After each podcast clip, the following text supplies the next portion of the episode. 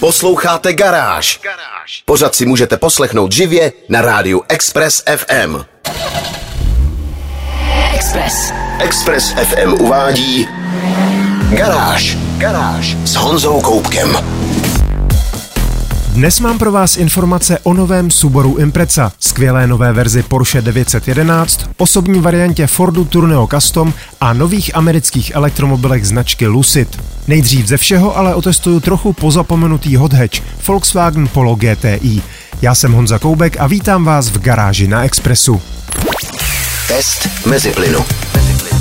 Když se dnes mluví o kompaktních sportovních hatchbackích, většinou je řeč především o Fordu Fiesta ST a Hyundai i20M. Občas si ještě někdo vzpomene na ostré verze Mini Cooperu, ale jen málo kdy přijde na přetřes i Volkswagen Polo GTI. Přitom má proti svým soupeřům jednu pozoruhodnou výhodu, ale k té se dostaneme až později. Důvod, proč se Polo GTI neobjevuje ve stejných souvětích jako Fiesta ST je jednoduchý. Ford zvládnul opět naladit podvozek Fiesty tak skvěle, že na něj téměř nikdo nestačí a projížďka s Volkswagenem se při přímém srovnání zdá být nemastná, neslaná, mnozí by možná řekli až nudná. Volkswagen je totiž naladěný tak, aby vám co nejvíc ulehčil jízdu v běžném každodenním provozu. Tam, kde skutečné hodheče jako Fiesta ST nebo i20N bývají příliš tuhé, nervózní a příliš hlučné. Po pojíždění v koloně s tvrdou sportovní spojkou také není žádný med. V Polu GTI vás to trápit nebude, protože po faceliftu zmizela z nabídky manuální převodovka. Kupovalo si ji tak málo lidí, že se Volkswagenu nevyplatilo jí dál nabízet a tak musíte vzít zavděk dvojspojkovým automatem, nově sedmistupňovým. No a před převodovkou bručí onen zmíněný trumf v rukávu. Zatímco většina soupeřů spoléhá na přeplňované 15 a 16 stovky, Polo GTI má pod kapotou starý dobrý čtyřválec s kódovým označením E EA888, tedy 2 litr TSI, nyní už ve své čtvrté generaci. Po faceliftu má 207 koní a 320 Nm a pocitově se zdá ještě o trochu silnější. S autem skutečně nemá skoro žádnou práci. Další výhodou Pola oproti Fiestě je na danou třídu velmi kvalitní interiér s podařenou ergonomií a kvalitními materiály. Chyby se samozřejmě najdou. Například ovládání hlasitosti audiosystému výhradně dotykovými plochami je doslova k vzteku. Naštěstí Volkswagen slíbil, že napříště už se dotykové plochy na volantu objevovat nebudou. Jak se s Polem GTI jezdí, se dozvíte za malou chvíli. Test mezi plynu.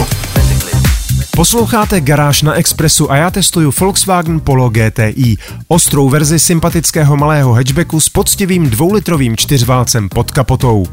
Takové spojení už se dneska jen tak nevidí a tak přestože podvozek na své hlavní soupeře trochu ztrácí, alespoň tedy co se týče zábavnosti, nikdo si nemůže stěžovat, že by snad Polo GTI nebylo svižné. K rychlejší jízdě se nechá pobídnout velmi rádo. Na kvalitní točité asfaltce si snadno najde příjemný rytmus. Nájezd do zatáček je příjemně hbitý, přilnavost nadprůměrná a když správně uberete plyn nebo si ve vrcholu zatáčky ťuknete do brzdového pedálu, umí malé GTIčko i trochu pohodit zadkem. Jenže právě na téhle hranici, kde zábava ve Fiestě ST teprve začíná, vám Polo GTI bohužel vystaví stopku.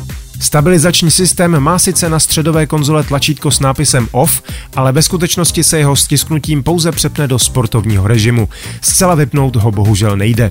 Pro začátečníky dobrá věc, ale pro zkušenějšího řidiče je to velmi frustrující. A u zábavného ostrého hatchbacku skutečně napováženou.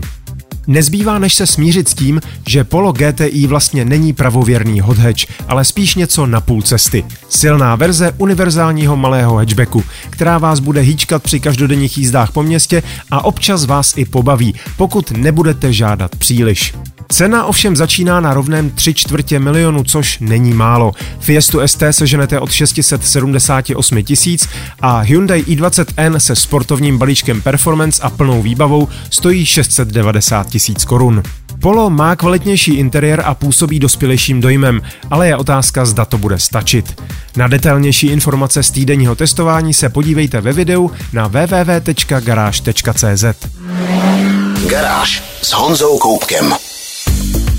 Porsche představilo další verzi své ikonické 911 a tentokrát je to skutečně pecka.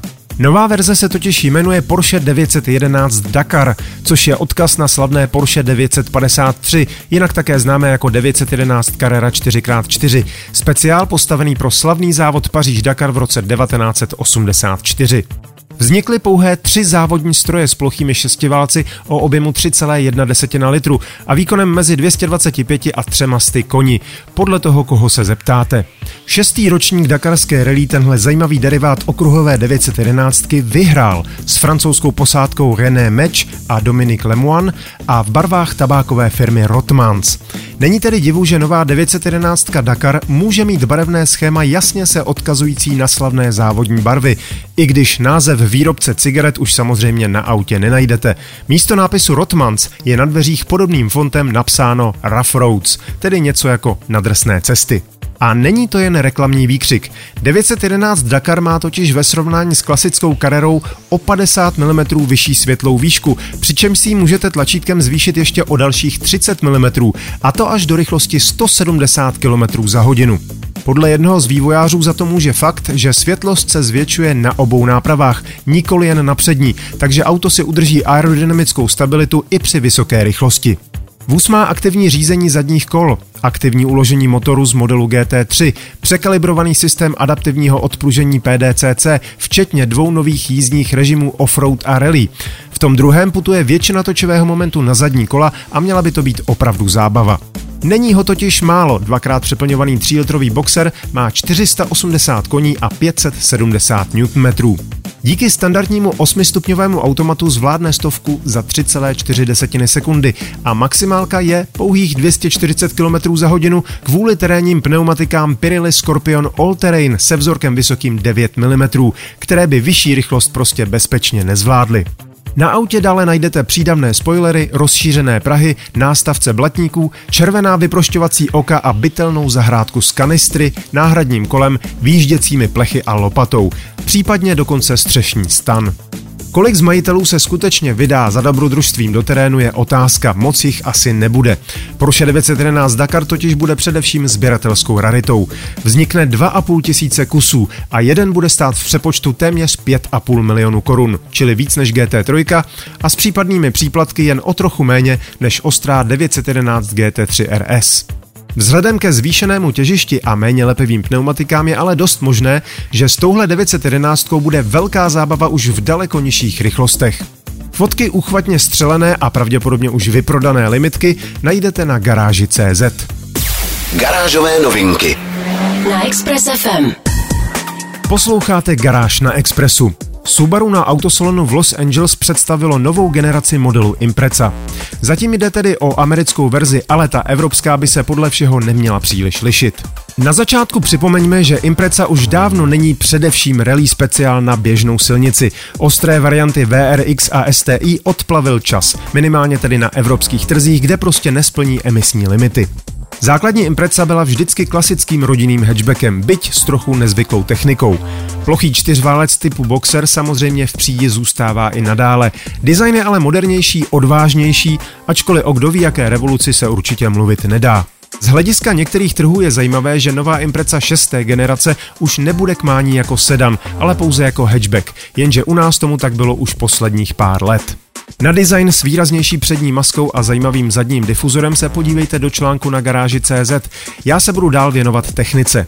Subaru nasadilo nový posilovač řízení, který by měl nabídnout lepší zpětnou vazbu od předních kol. Samozřejmostí je poslední verze bezpečnostního systému iSight a z nabídky zmizí manuální převodovka. Standardem tedy bude bezestupňová převodovka CVT, kterou si s kdo ví jak sportovní jízdou asi nespojíte. Subaru ale tvrdí, že právě CVT nabízí nejlepší odezvu na plyn a navíc je nadprůměrně spolehlivé.